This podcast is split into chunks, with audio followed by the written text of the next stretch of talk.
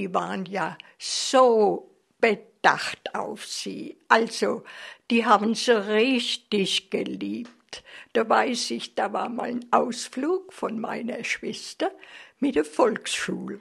Und da hatte Marcel hat gesagt, also, gell, Trude, gib ja Acht auf die Edi, dass ihr nichts passiert, weil sie ja so ein bisschen unbeholfen war.